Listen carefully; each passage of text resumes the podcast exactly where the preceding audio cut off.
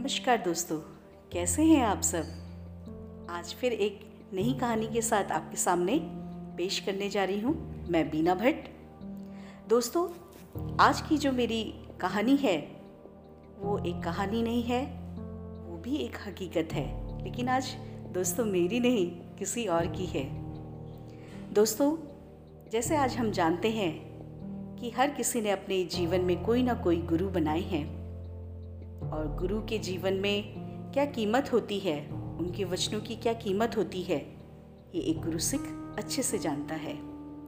तो आओ दोस्तों, आज एक ऐसे ही पूर्ण गुरु सिख की कहानी आपके सामने रखने जा रही हूँ, जो कहीं किताबों में नहीं लिखी है, जो वाकई जीवन में घटित हुई है। दोस्तों, देखा मैंने भी नहीं है, लेकिन मैंने उनकी चर्चा इतनी सुनी है कि जीवन में एक तमन्ना है कि उनको ज़रूर अपनी आँखों से सदृश्य देख पाऊँ। तो दोस्तों, ये तो मालिक जानता है कि कब उनके साथ वो भेंट होगी, लेकिन उससे पहले उनके जीवन का वो महत्वपूर्ण अंग जिन्होंने मेरी रूह को छुआ है, वो आज आपके साथ साझा कर रही हूँ। तो चले दोस्तों। दोस्तों, आज की कहानी का शीर्षक सुन के ही आप समझ जाएंगे, गुरु वचन की कीमत। दोस्तों, ये कहानी आपके लिए होगी, लेकिन किसी के जीवन की ये सच्चाई है। ये सच्चाई दोस्तों राजस्थान के एक ऐसे गरीब भक्त की है, जिसके जीवन में एक गुरु ने प्रवेश किया, जो मेहनत मजदूरी करके किसी तरह से अपने परिवार का पालन पोषण कर रहा है। दोस्तों, घटना घटे हुए तो बहुत वर्ष बीत गए हैं। जब ये कहानी मेरे सामने आई थी तो दोस्तों उसमें एक बयां किया गया था कि वो कुछ समय पहले ही अपनी मेहनत मजदूरी पे लौटे थे। वो एक ठेकेदार के पास काम किया करते थे, कड़ी मजदूरी का काम। अचानक घर से खबर आई कि उनका 4 साल का बच्चा बहुत बीमार है, और किसी तरह से रुपयों का बंदोबस्त करके वो घर आ जाए। दोस्तों, जैसे ही उन्होंने सुना, मन में उधेड़बुन शुरू हो गई कि अभी तो घर से लौटा हूँ, ठेकेदार से पैसे लेके गया था, ना तो ठेकेदार छुट्टी देगा ना पैसे देगा, क्या करूँ। लेकिन फिर भी हिम्मत जुटा के ठेकेदार के पास गए, और दोस्तों जैसा सोचा था वही पाया। ठेकेदार ने पैसे से भी इनकार कर दिया और छुट्टी से भी। दोस्तों हैरान परेशान, कुछ समझ में नहीं आए। अपने आसपास के जो दोस्त थे वो भी उसी हालत से गुजर रहे थे। दुखी होके मजदूर को लगा पैसे तो नहीं पर खुद तो चला जाऊं, और वहीं ठेकेदार की नौकरी छोड़ के और घर की तरफ रवाना हुए। दोस्तों से मदद मांगी, सब ने अपनी खाली जेब का हवाला दिया कि हमारे पास कुछ नहीं है। लेकिन उनके एक दोस्त थे जो उनके गुरु भाई थे। उन्होंने उनसे कहा कि दोस्त, है तो मेरे पल्ले भी कुछ नहीं, मगर हाँ एक विश्वास है उसी गुरु का कि तुम्हारे लिए वो मैं अरदास करूँगा कि तुम जाओ तो तुम्हारा कहीं काम रुके ना, ईश्वर तुम्हारा काम बना दे। और दोस्तों इसी विश्वास के साथ वो खाली जेब निकल पड़े।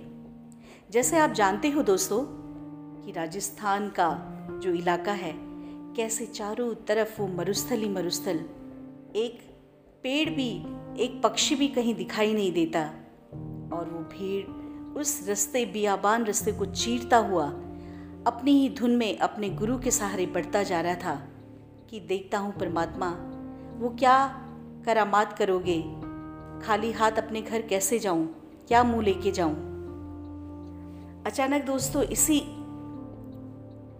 उधेड़पुर में गुजर रहे थे तो रास्ते में उन्हें एक लाल बैग दिखाई दिया। चारों तरफ देखा, दूर दूर तक का कोई पंछी भी न था। वो गए और उस बैग को देखा, चेन खोली तो क्या देखते हैं, बैग नोटों से भरा था। अचानक इतने सारे नोट, और वो भी इस सुनसान इलाके में। तुरंत समझते देर न लगी कि जरूर किसी का बैग रास्ते में छूट गया है। दोस्तों, उन्होंने वो बैग उठाया और पास में एक छोटी सी झाड़ी थी, उस झाड़ी के पीछे वो बैग रख दिया और खुद भी उस झाड़ी में छुप के बैठ गए। आते जाते राहगीरों को देखने लगे कि शायद किसी का होगा तो पता चल जाएगा। आधे आधे घंटे में कुछ 2-4 लोग गुजरे, लेकिन उनके आव भाव से कहीं भी ये नहीं लग रहा था कि उनका कुछ सामान खोया है। कुछ समय गुजरा, इंतज़ार करते रहे।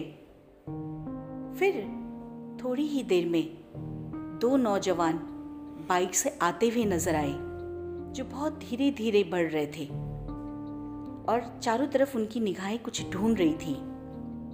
उस भक्त को समझते देर न लगी कि ज़रूर ये लाल बैग उनका ही होगा, और धीरे से उस झाड़ी से बाहर निकले और उनसे पूछा, भाई साहब क्या बात है, कुछ खो गया क्या? तो उन्होंने कहा, हाँ, अभी कुछ देर पहले हम यहाँ से गए थे, हमारा एक लाल रंग का बैग खो गया है और उसमें बहुत सारे रुपए थे। हमें किसी को पेमेंट करने जाना था, लेकिन न जाने कहाँ गिर गया है। तो उस भक्त ने उनसे कहा कि आप ठहरिए, और वो फौरन उस झाड़ी के पीछे से बैग निकाल के लाए, उनके सामने रखा और बोला, खोल के देख लीजिए, ये आपका ही है ना। उनकी खुशी का ठिकाना न था दोस्तों। जब देखा, बैग पूरा हूबहू गड्डियों से भरा हुआ था। दोस्तों, उन्होंने जब उस भक्त की तरफ देखा नीचे से ऊपर, तो वो उसके हालात बयां कर रहे थे। फटी धोती, मैला कुर्ता, गमछा भी पसीने से तर-बतर। उन्होंने कहा, इस बियाबान रास्ते में कोई भी तो न था तुम्हें देखने वाला। तुम जानते हो इसमें कितने रुपए हैं? बोलते, नहीं मैं नहीं जानता हूँ, मगर आप अच्छे से तसल्ली कर लीजिए कि सारे नोट बराबर हैं या नहीं। उन्होंने कहा, नोटों की तसल्ली तो हम बाद में करेंगे, लेकिन तुम ये नोट लेके जा भी तो सकते थे। तुम्हारी 7 पीढ़ियां तर जाती, इसमें इतने नोट भरे थे। किसने तुम्हें रोका? क्यों नहीं चले गए? तो दोस्तों, जो उसने बात कही कि मैं जिस गुरु का गुरसिख हूँ, उसने मुझे 10 नखों की कीरत कमाई करने के लिए हुक्म दिया है कि कभी अपनी मेहनत के बाहर की मत खाना। माना मैं चला जाता, आप न थे, कोई आसपास न था, पर मेरा खुदा तो मौजूद था। वो तो मुझे देख रहा था ना, उसके कैमरे में तो सब कुछ रिकॉर्ड हो रहा था ना, और ये मैं रिकॉर्डिंग कैसे करवा सकता था? बस मैं अपने गुरु के नाम पे कोई धब्बा नहीं लगाना चाहता था, बस यही सोच के आपका इंतज़ार करता रहा। दोस्तों, उन दोनों व्यक्तियों ने उसके आगे एक नोट की गड्डी रखी और कहा, ये हमारी तरफ से इनाम है। तो उन्होंने कहा, मुझे मेरे कर्तव्य का इनाम न दो, ये मेरा मानव धर्म था, आपकी चीज़ आप तक पहुंचाना था, मेरा काम पूरा हुआ।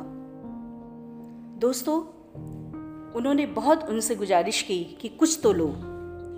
तो जब इतनी गुजारिश करी तो उस भक्त ने कहा, अगर आप मेरी मदद करना ही चाहते हैं तो मुझे एक 500 का नोट दे दीजिए, और अब उसके साथ अपने घर का पता भी लिखिए, ताकि कल के दिन जब मेरे पास पैसे हो जाएं तो मैं आपके पते पे पहुंचा सकूं। इस वक्त मेरा बेटा बेहद बीमार है, मुझे रुपयों की सख्त ज़रूरत है। अगर आप मेहरबानी करके मुझे इतने रुपए दे दें तो मेरा काम चल जाएगा। दोस्तों, उस वीरान जंगल में वो गुरु से किसका प्रचार कर रहा था? कौन था उसका गुरु? कितना ऊंचा था वो गुरु? जिसका वो प्रचार उस सुनसान इलाके में कर रहा था, और क्या छाप छोड़ी उन दोनों बाइक सवारों के ऊपर जो उन्होंने उनके आगे विनती करी कि धन्य है वो गुरु सिख, वो गुरु धन्य है जिसके ऐसे गुरु सिख तैयार हो रहे हैं। आज इंसानियत जिंदा है तो तुमसे है। आज जीवन में हमारे गुरु का कितना महत्व है दोस्तों, इस कहानी से हम समझ सकते हैं कि इंसान अपनी ईमानदारी पे टिका रहता है, वो जरा सा भी लड़खड़ाता नहीं है, माया के वशीभूत नहीं होता है।